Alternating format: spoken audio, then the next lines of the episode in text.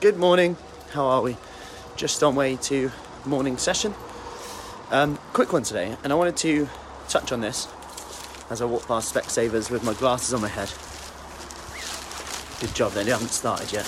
They'd be shaking their heads at me. Anyway, speaking of shaking our heads at ourselves, that's often what we do when we don't see the scale move, despite our habits changing, despite us making a good effort to eat more fibre, to eat more veggies, to get more water in, to exercise more, to get more steps in, to get that protein in to help recovery.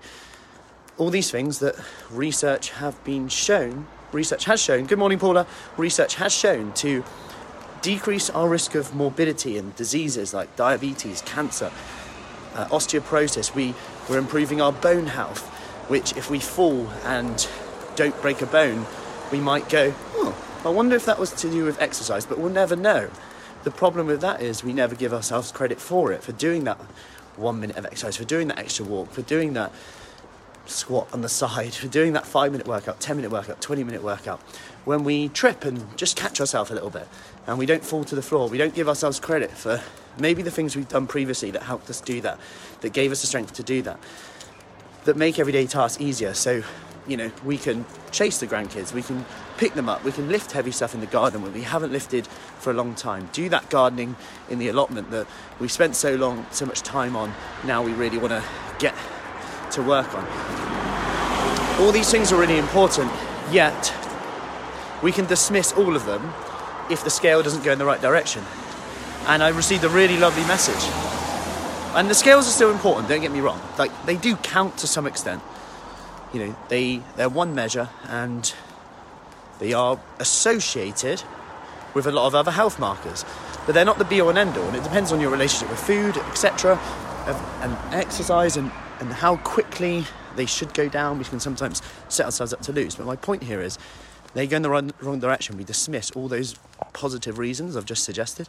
And I got a really lovely message this morning from um, Deborah, actually, who said, um, since kind of being more aware of her food, she's actually not focused as much on weight loss, but actually on energy levels. It's really interesting because you can often you can't often track weight loss, right? You can't often track it. Uh, sorry, energy levels.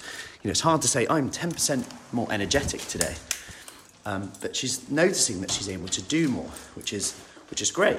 You know, if you can do more, um, it's always going to be a good thing and um, make everyday tasks easier, climbing stairs a little bit easier, you know, I'm doing here, climbing stairs a little bit easier.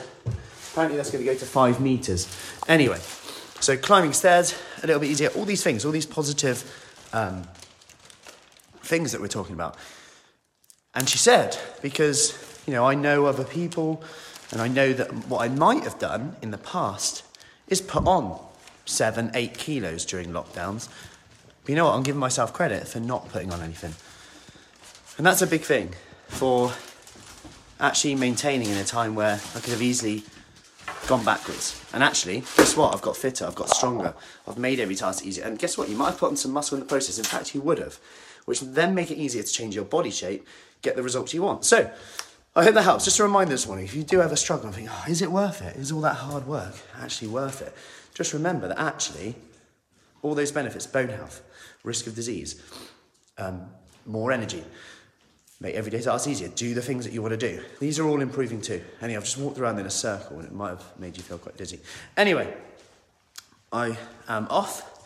Have a great day. Any questions, as always, let me know. We start our brand new Kickstart and Live Well program this week and next week. It's for ladies only outside. We have inside sessions, we have one to ones, accountability. If you want more information, drop me a message or send me a message and I'll get back to you soon. Take care.